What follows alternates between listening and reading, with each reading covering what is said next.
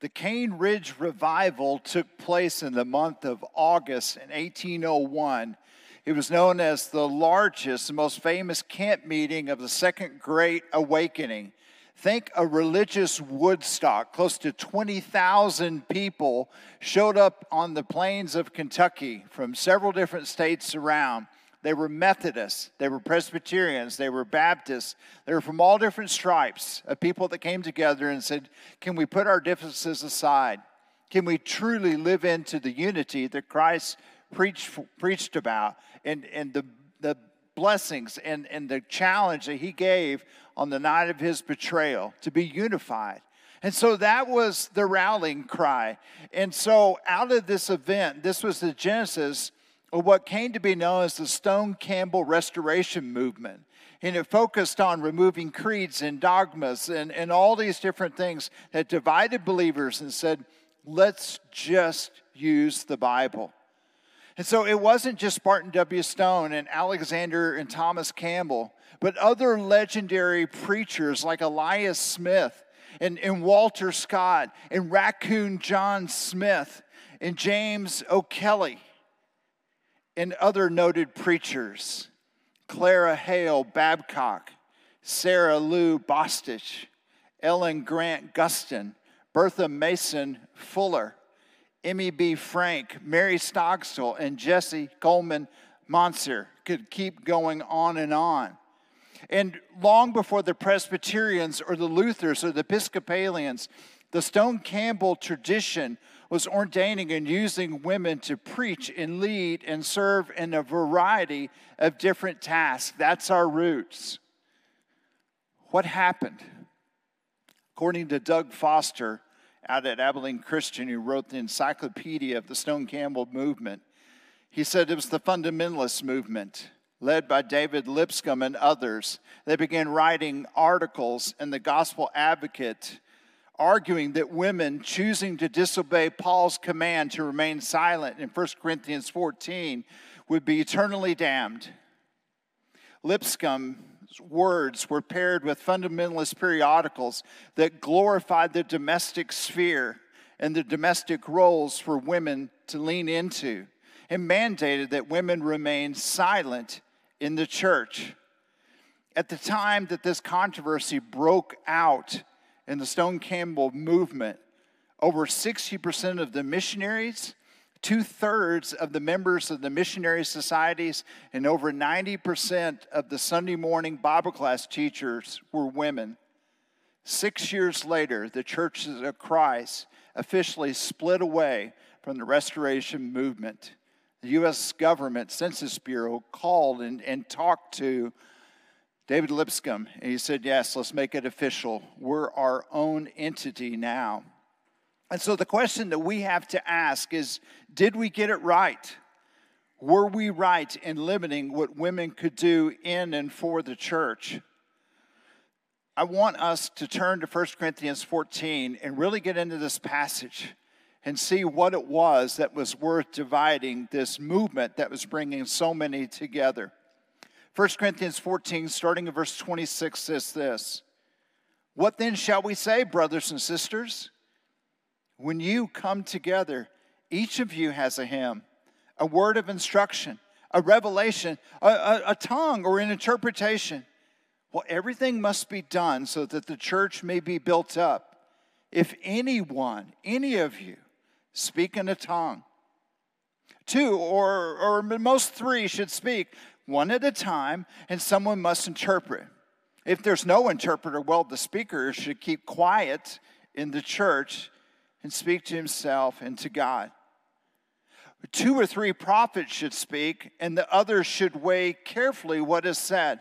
And, and if a revelation comes to someone who's sitting down, well, the first speaker should stop for all of you can prophesy in turn, so that everyone may be instructed and encouraged. The spirits of the prophets are, are subject to the control of the prophets, for God is not a God of disorder, but of peace, as in all the congregations of the Lord's people. So, what's going on at the church of Corinth? Well, if you've been here over the past nine weeks, you know, you name it, it's going on in Corinth. You've got folks that are showing up living such detestable, sinful lives. You've got a guy that's sleeping with his stepmom. You've got people coming together to take communion, the, the thing that's supposed to remind them of their common conviction in Jesus Christ. And you've got those that can afford it. They're coming with lavish feasts and are eating and are drinking and have a good time. And, and the day laborers are coming in. There's no food for them, there's no drink. And they're like, how is this supposed to be uniting? And so the Lord has given them gifts to, to build up and encourage the body, to edify it, and to remind them of what they have in Jesus Christ. And so Paul says, Yes, you've got gifts, and that's great, but you're not using them in a way that's bringing about unity among the believers. And those on the outside are looking in as well. And so in chapter 12, we, we talked about how Paul says, apparently, you guys think that boy, speaking in tongues is way up here and everything else falls in after that. And, and if you aren't blessed with this spiritual language to be able to do that, you must just be a second class Christian. And Paul says, no. In fact, if you're going to ask me, put tongues at the very bottom. I'd rather you just speak a handful of words that come from God and prophesy than to speak in tongues. And everything else fills in in between. And so he reminds them in chapter 13 of what this thing is all about. It's about love. And all these divisions, and you saying, I go after Apollos, well, I go after Paul. Well, we, we just love Jesus. All those divisions and all these things that are dividing this church of Jews and Gentiles, of people that have understood the law over here and those that don't. He said it's supposed to be love. The love that you have from Jesus Christ that's supposed to cover over all those things. See, of all of the 600 plus laws, Jesus willed it down to love God and, and love your neighbor. But on the his betrayal, he's like, let's just give you one. Just love others as you've seen me love others. You do what you've seen me do. And so they're not living into that. And so now Paul continues this idea of utilizing gifts in chapter 14 and verse 5. He said, I would like every one of you to speak in tongues. I'd rather have you prophesy. The one who prophesies is greater than the one who speaks in tongues, unless someone interprets so that the church may be edified. Okay, then verse 26 to 33 Paul is going to go in and he's going to address some problems that are, are causing some disunity within the service. And he, when, the, when the Corinthians were gathering, the brothers and sisters, Paul tells them, he says, I get it, you're showing up, you've all got a song you want to sing. You got a hymn that God put on your heart. You've got a revelation that God has given, or maybe you've got a tongue and it's, it's just welling up in you. So each of you have come wanting to contribute to what's happening with the body. Said, that's great but let's do it in a way that honors God. Because right now, these revelations from God and tongues, it's just a hot mess. You guys are speaking over each other, and, and it's just contributing to this chaos, and you're interrupting one another. He goes, This isn't a school board meeting. Come on, let's get on the same page. Let's make sure that we're doing it in a way that brings glory to God.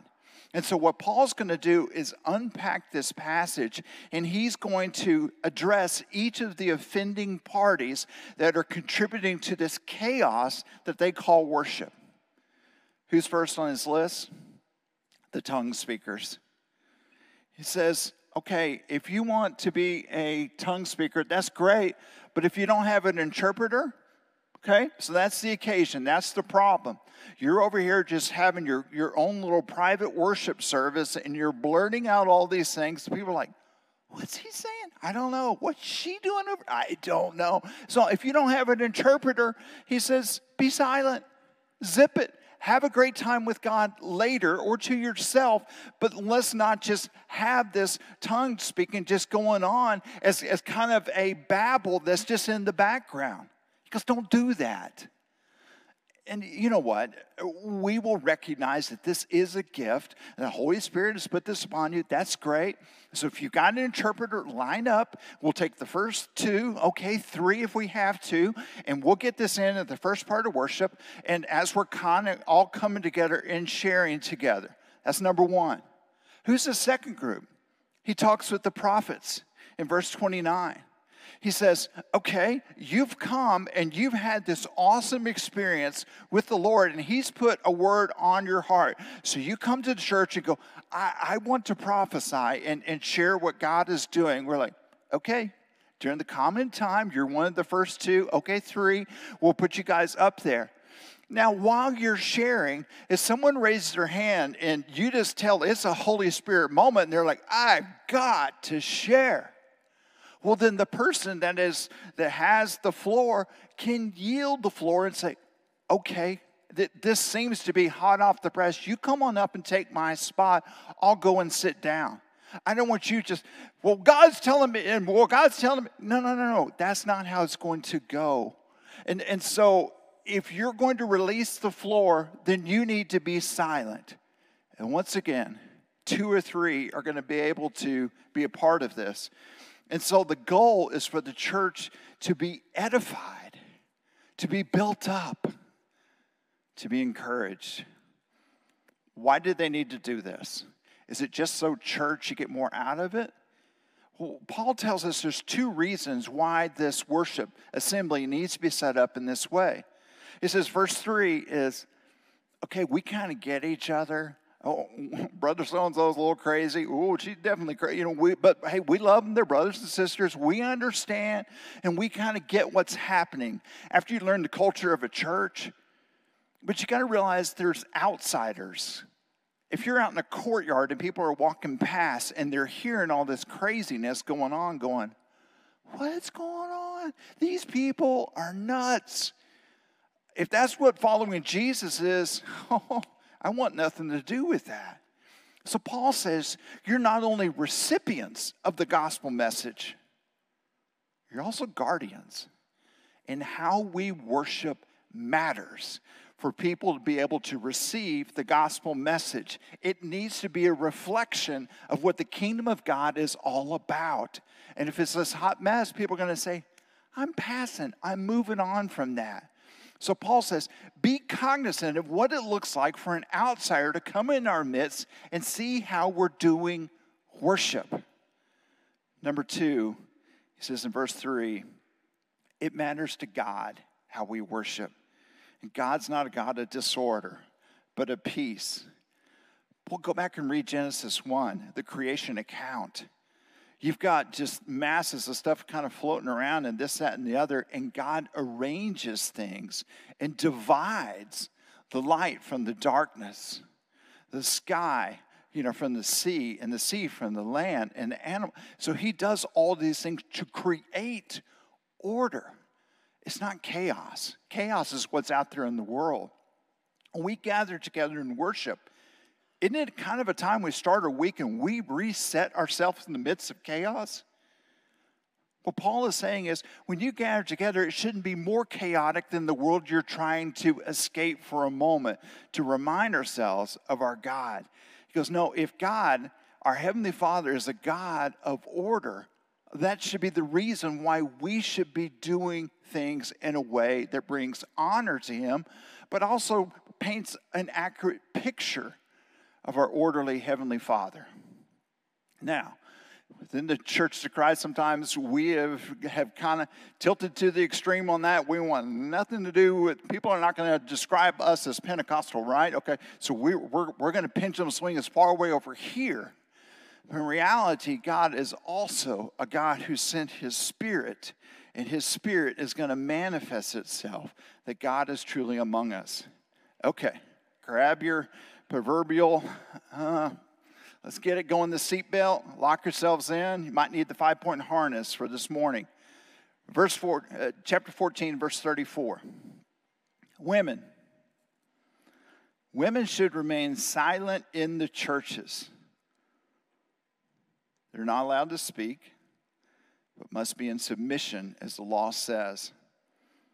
If they want to inquire about something? should ask their husbands at home, for it's a disgraceful for a woman to speak in the church. Did the word of God originate with you? Or are you the only people it's reached? If, if anyone thinks they're a prophet or otherwise gifted by the Spirit, let them acknowledge that what I'm writing to you is the Lord's command.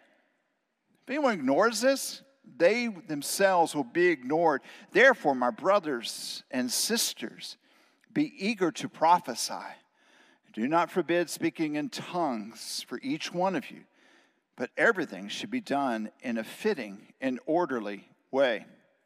I'm going to invite John Herzog and Ryan Newhouse to come up to join me on stage for a little bit of a discussion. Because I think sometimes when we get into some of these passages, there's a real tendency to kind of maybe look at things differently. And so I've asked these two, two guys to come on over here. Ryan, you want to slide to the middle?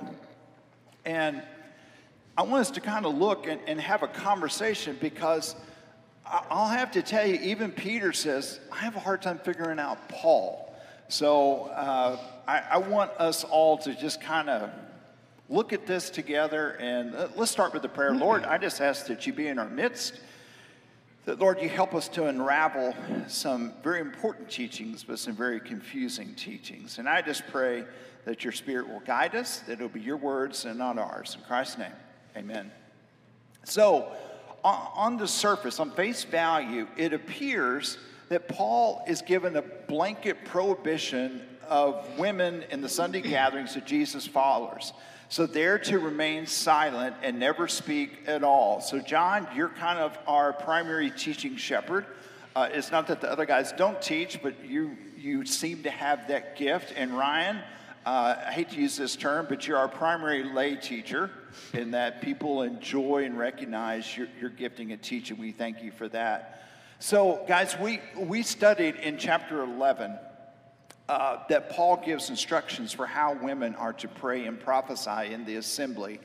And so we've got some work to do because now it seems he's uh, either calling a timeout or he's unraveling. Somehow we've got to reconcile what we studied about in chapter 11 with chapter 14 to bring some sense because that will then play into how we operate as a congregation. So, uh, John, let me start with you. Who was Paul seen to be addressing when he talks about women being silent within the churches? Uh, I'm going to try and be real brief because after I substituted for you, I got accused of using up all of your rollover minutes. So, there you go. Uh, I think we do have to go back to chapter 11 where we began and where he addresses every woman who prophesies or prays with her head uncovered. And this covering, at least to me, has to do with, with a, a cultural sign of authority, that, that she was not to be an independent authority in and of herself that she fell under the authority of the leadership of that church and that, that, that, there was an authority or a covering over her. And I think that, the, and I hate to get into Greek stuff, but he uses the word kephale for head, which is a physical head. He specifically does not use authoritative language here. And I, and I think if you, uh, Ryan taught on the body of Christ this morning in his Sunday school class. If you didn't watch it, you should. And the body goes where the head takes it. And so I, I think what he's saying here is, is women are not setting theology or are not leading in that theology, but they certainly were participating in that theology. They were certainly contributing to it. So by the time we get to chapter 14, I have to conclude that that Paul has either changed his mind mm-hmm. and women are to now be totally silent. They can no longer pray or prophesy, or 14 means something different than we've traditionally thought it meant. And so when we get to 14, and, and it starts in verse 26, the, the problem we keep running into is this language barrier between the Greek and the English because I have a King James, I mean, excuse me, an NIV here that was copyrighted in 1982. And verse 26 starts out brothers, masculine. Right. The new NIV, if you've bought one since mine, starts out brothers and sisters. I looked at tons of different versions, if you will, of Scripture, and it goes to brethren, brothers and sisters, that brothers was not the correct yeah, kind, word. Kind of our equivalent of saying, come on, guys, let, us go. Yeah, if we say guys, we include the women, and, you know, come on, guys, let's all so, anyway, the, the correct rendering of that would have been the brethren, those that were assembled there. So, those kinds of things, even in verse 6, where he's introducing this whole section to the church, he's using the term brethren, not brothers. So, those are the kind of things that get us in trouble. Now, if I get down to verse 34 and 35, one of the words there that we may have difficulty with is he addressing women or is he addressing wives? Because those word that word is interchangeable in the Greek. Sometimes it's talking about a wife, sometimes it's talking about. So, you know, I can almost envision if they were in a uh, a synagogue type setting with the women on one side and the men on the other side, some wife over here yelling over to her husband, What was Brad talking about? You know, and this thing becomes totally disruptive. And so that, he's saying, probably be my wife. Ask, yeah, anyway, yeah, ask your wife at home. You know, I mean, ask your husband at home, excuse me. So Paul is instructing in a proper way to pray and prophesy, not prohibiting it. And then beyond the, the formal setting of praying and prophesying, this, this disruption that's happening in the assembly, he's saying, hush, stop it. Be silent in the same way that he told those other people to be silent.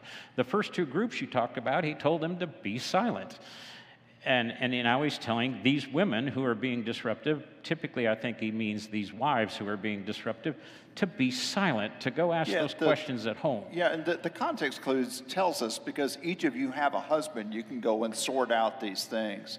So Ryan, let me let me pivot to you for just. Well, a, let me add oh, one last ahead. thing, Brad, sure. and, and because the word churches in here is important to me because I went and, and did some work on that this week. And church there is that common one that we all know, ecclesia, the called out, the saved, if you will. Mm-hmm. And so, my alternative to this that I just said, because I grew up in, in a tradition of women not participating in, in the assembly. Sure. So, if I take the conservative approach to 14, 34, and 35, I have to come to the conclusion that in the churches, is how he says that, not in the assembly, but in the churches, women are to be silent. Mm-hmm. Well, then, if I'm going to take it that way, if I'm going to take it literally, all women for all time universally are to be silent in the churches, then we've got to cease some things that we're doing right now. We've got to stop women speaking in Sunday school. We've got to stop women speaking in small groups. We've got to stop women speaking in family devotionals where an adult son might be present. We've got to stop women from making any announcements like we did this morning. We've got to stop women from even speaking in the lobbies because the church is assembled. Right. And if women are to be silent in the churches literally, then we've got to regress a lot of things that we've allowed to progress, if you will, in all of our assemblies.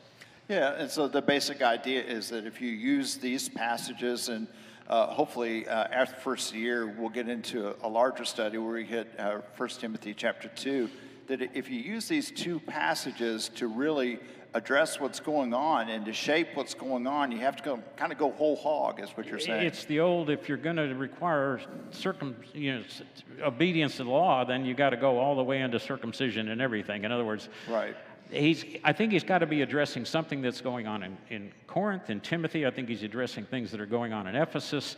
But if we go universal for all time, for all women, that you must be silent anytime the church is assembled, then we have to mean it. If we're right. going if we're gonna go there, yep. we've got to be serious about it. Okay, so Ryan, let, let me pivot to you. Uh, what speech do you think he's prohibiting here? Because John kind of brings up a good point. I mean, is it talking about prophecy? Is it talking about prayer? I mean, what, what do you think that Paul was addressing to these wives um, that he wants to have them silence? I think, let me say a, a, a couple of things before, sure. before I answer your question. Yep. Uh, number one, I think that as a believer in Christ, I and I believe all of us want to be faithful to Scripture. Absolutely. And so we can't be afraid to study the text. Uh, and and if we have different opinions about it, that that's fine. Right. You know, uh, but let's sit down and and let's study. Number one. And so I think let me let me make a general overall statement. Okay. I think, and then I will try and answer your question. I think many people who take verses 34 and 35 as a universal principle that applies to all women at all times in all churches. At the very same time, many people, especially in our fellowship, would deny the validity of speaking in tongues and prophesying, which is the very context in which they are written. Right. And so many evangelical churches prohibit women from speaking based on verses 34 and 35, but at the very same time, they say that speaking in tongues and prophesying are relegated to the first century, Yeah, so while it's no longer verses relevant. 34 and 35 are applicable to the present. And so this seems a little bit inconsistent to me. And so, how do we make sense of the text? Well, I think, as you pointed out, uh, Paul is dealing with disorder in the worship service in chapter 14. And so he's trying to correct some of the things that are going on, and he talks to three different groups that are involved in some type of verbal misconduct, as you pointed out the tongue speakers, the prophesiers, and then the women, or uh, as John said, I, I think he's referring to wives there. Um, and, and I use this example. My, my in laws are here, and we were talking about this yesterday. And I pointed this out that in Spanish, the word mujer can be translated as a general term for a woman, but it can also be used as a wife. Uh, it, it sounds kind of weird in English, you know, if I could say, this is my woman, you know, that, that just sounds very bad. But, but in Spanish, it's perfectly fine to say that. And so the Greek term also there can be translated as a woman or as a wife. And in chapter 11, I think it should be translated as woman. And I can, I'm not going to go into why at, this point, but in chapter 14, I think that it should be translated as wife because of what he says immediately after. Uh, the context there is and, and granted, it could be translated either way, but I think the context in, in verse 35 is what he says. Um, he says, if anyone wants to learn anything, let, speaking to the, the women there, let them ask their own husband at home. Therefore, I think the word should be translated as wives in, in verse 34. Some of the Corinthian women were involved in some type of verbal misconduct. And so, what is that, to answer your question? Well, number one, it's not clear uh, what type of verbal misconduct they, they were involved in, and there have been several suggestions. Um, I think, not to get too technical, but I think it involves some type of speaking out in the assembly and asking verbal questions and piping up and interrupting the service because that's what he is trying to correct. Right. This disorder and kind of chaos that is going on in the service. And I think that there were some Corinthian women who were piping up in the service and asking question after question and creating confusion and, and disorder. And I can, I was thinking about this this morning. I, I was, um, I served as kind of like a missionary intern in, in Brazil one time.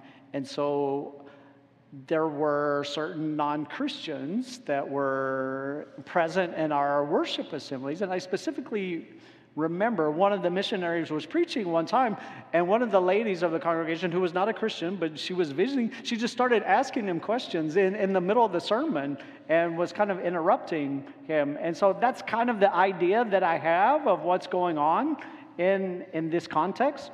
Paul is concerned with correcting some disorder that is going on in the Corinthian assembly. And so he addresses the tongue speakers, he addresses the prophesiers, and then he addresses, in my opinion, the Corinthian wives that were interrupting the worship service. And he says, You need to stop talking and interrupting in this way. And if you have questions, you can ask your, your um, husbands at home. Yeah, let- let's go and get our next slide because it, it does seem to follow the same pattern. Uh, it, it, that the occasion was disrespectful or disorderly speech. He tells them to be silent. And by the way, be silent is the same word in all three occasions. And then what's the adjustment or the solution? Well, ask it at home. And I, I think as teachers, you- have a certain amount of material that you want to cover during a class time. And if you've had someone that keeps peppering you with questions, you know, it's not uncommon for you to say, oh, oh hang on just a second. How about you and I get together offline? Because we've got something that the rest of the group wants to address. So, but Paul brings about this word disgrace. Um, and he says, you know, let's not bring about disgrace in how you um, are. Uh, this continuous speaking, it, the, in fact, the, the verb in Greek is a present infinitive. It's ongoing, peppering with questions.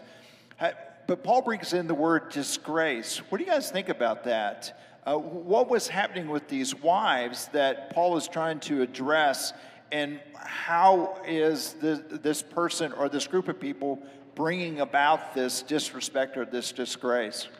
I think it goes back to if you read it as wives, it, it's very disrespectful to their husband that they can't get these answers at home, that there is a head to the household, and, and that that is the proper place to address these questions, or as you say, at least offline, not out from under. Again, I go back to 11, where, where this symbol of authority that women were to wear on their head, whatever that was, whether it was their hair or a covering, and I don't know which, quite frankly, but that, that they were going places that the head did not want to go. Yeah. you know, yep. is the best way I can describe it. Okay, so um, Paul also brings in the law, and if you go through the Jewish Torah, it really doesn't address women being submissive to men, but rather uh, submissive to kind of the principle of order. So, and I, I, mentioned earlier, you know, Genesis chapter one, where God brings about order from the chaos. But whatever these women were doing, it, it was a major disruption. So, if there was a time of sharing at the beginning, and now they're getting into the main part of the worship, and it's still this back and forth. Um, then they're being asked to submit themselves to this. So, final question Do you believe the women participated in the worship in the New Testament churches? And if so, do you believe it was Paul's intent in this passage to kind of, hey, we've tried it for a while, now it's time to shut it down? What do you think, John? Well, I think and you mentioned the old covenant that we think that you know, under the Jewish pattern of worship that women didn't participate at all, that they were excluded. But if you go to any of the ceremonies, in every single one, a woman begins the ceremony, but she also always does so the head covered. covered. Yep. And, and so under the authority of the male leadership, if you will. So the way I look at it is, is Paul is directing them how to participate and when they can participate, not that they cannot ever participate. Right. So if if the eldership of this body feels that a woman has a contribution to make to the edification of this body, she would be doing so under authority.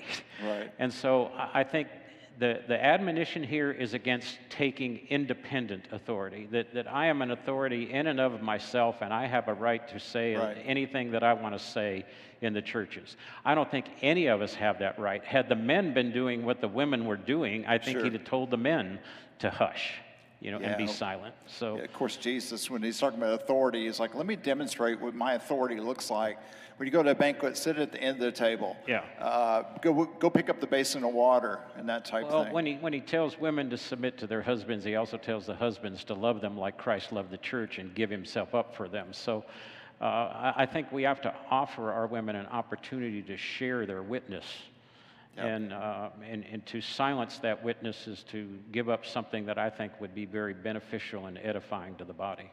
Yeah, and as brothers and sisters, we're all called to submit to one another. So, what, what do you think, Ryan? Because, I mean, this is kind of an important thing for us to understand. Well, I think based on certain evidence, I think that chapter 11 is dealing with the context of a worship service. And what is interesting in that chapter is Paul criticizes the way that some of the men are behaving in the worship service. And he also criticizes the way that some of the women are praying and prophesying in the worship service. And he does not criticize the fact that they are praying and prophesying in the worship service. He rather he criticizes the manner in which they are. Right. And so I read the text in chapter 11 and chapter 14 that there are some similarities. In both instances, Paul is criticizing the manner in which some of the women are behaving. In chapter 11, it's the fact that they are praying and prophesying in the context of a worship service with their heads uncovered. And in chapter 14, he is criticizing the manner in which they are piping up in the middle of the worship service and causing disorder and chaos. And, and presumably also uh, prophesying and speaking in tongues, that wasn't just a male only thing. Correct. So, uh, in my opinion. And, and so, to answer your question, I think that there is fairly strong evidence that chapter 11 is in the context of a worship service, which I don't necessarily have time to get into right now, but uh, I can at some other point uh, if you are interested. But I think he presumes that the women are praying and prophesying, and if he had a problem with the manner that they were doing it, it doesn't make a whole lot of sense that he didn't come out and just say, Stop doing this, stop yeah. praying and prophesying in, in chapter 11. Uh, there is a little bit of a tension there, yep. and so it's Yep. It's important for us to try and reconcile that. Yeah. Can we show these guys their appreciation? Thank you very much. I appreciate it very much. And by the way, I'm going to speak for both of you guys. We're all available if you want to talk and wrestle. I've had a few take me up on some coffee conversations. And please, we're, we're in the middle of just looking at things, and we want to look and wrestle together. But if you look at not only the context of what's happening here in the letter, but also if you look at kind of the bookends of what's happening on either side of this letter, I think it's important for us to understand what's going on. So I, I, want us to look briefly at the practices of what women were actually doing on either side of this letter. So we've talked about this before at Pentecost, where uh, Peter comes out and he's quoting Joel, and they're like, "Why is this big group of people all saying and using different tongues? And are they drunk?" He goes, "No, it's just nine in the morning." But Joel said this day would come when the Holy Spirit would come he said, God's going to pour out his, uh, his, his spirit upon us. Your sons and daughters are going to prophesy. Even on your servants, both men and women, I'll pour out my spirit in those days, and they will prophesy. So that's what's happening in Acts chapter 2. But we also have to look at what Paul is doing in his other letters and what's happening. Paul doesn't just sit down one day and do all of the letters, he's traveling around and the three letters we're going to look at happen on Paul's third missionary journey. Paul writes First Corinthians in 57 AD approximately. And you can go to Acts chapter 19 and verse 22 to see that Paul was in Ephesus as he's writing this first letter. And he's on his third missionary journey. He hears what's going on from Chloe and her household. So he's like, oh, okay, let's write it out. You know, as soon as the ink's dry, sends it on, and it gets over there. Well, Paul continues on his missionary journey and we see that Second Corinthians was written in that same year as he's in Macedonia, possibly Philippi, still on the third missionary journey in Acts chapter 20 and verse 1. Well, then Romans, his Magna Carta, was written either at the latter part of 57 or early into 58 he's still on the third missionary journey, but this time he's back in Corinth. And so these same people that he has, has spoken into about what's happening, Paul's in their midst as he's writing to the church in Rome. And so Paul is writing from Corinth at the place where he supposedly has shut down all things for women. Yet in Romans chapter 16, Paul mentions Phoebe the deacon. He mentions Priscilla, the teacher of Apollos, Junia, who was either an apostle or noted among the apostles, Tryphena and Tryphosa, and Persidy and Julia, and many other women who were laborers that worked side by side with the apostle Paul. So if we believe what Paul wrote in Romans chapter 16, many of the women Uh, if, if chapter 14 is truly prohibitive in 1 Corinthians, these ladies would not have been welcomed in the churches that Paul had set up. And so you have to wonder the church in Corinth is like going, okay, you shut things down here, but yet what's happening over in Rome? And they understand all these ladies are doing these various things. Last stop on Paul's third missionary journey says this in Acts chapter 21 and verse 7 through 9. When they had finished the voyage from Tyre, and we arrived at Ptolemais, and we greeted the believers and stayed with them for one day. And the next day we left and came to Caesarea. And we went into house of Philip the evangelist, one of the seven original deacons that helped with the widows. This is Philip, Ethiopian eunuch, and they stayed with him. And he had four unmarried daughters who had the gift of prophecy.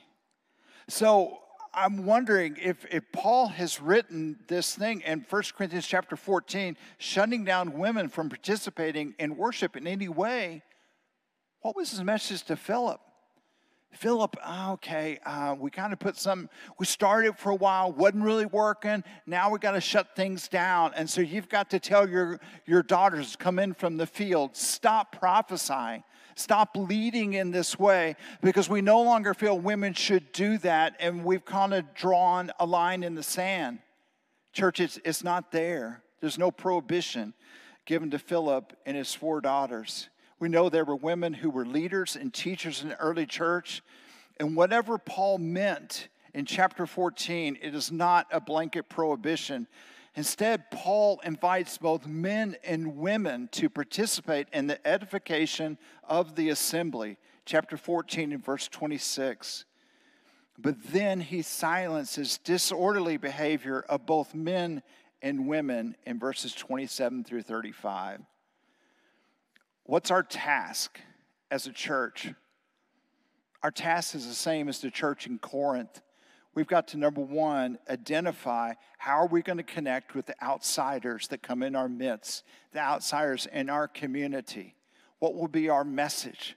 What will be the way that we worship God that connects? And number two, how can we do that in a way that honors God? How do we do that?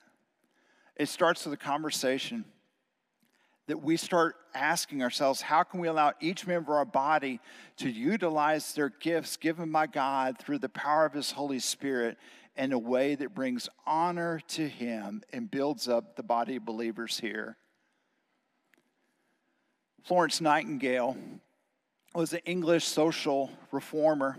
She was also a statistician. I had no idea. Thought that was cool.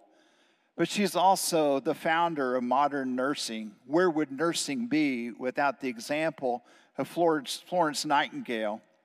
For those of you who don't know, she served and trained other nurses during the Crimean War in Constantinople. She was known as the Lady of the Lamp.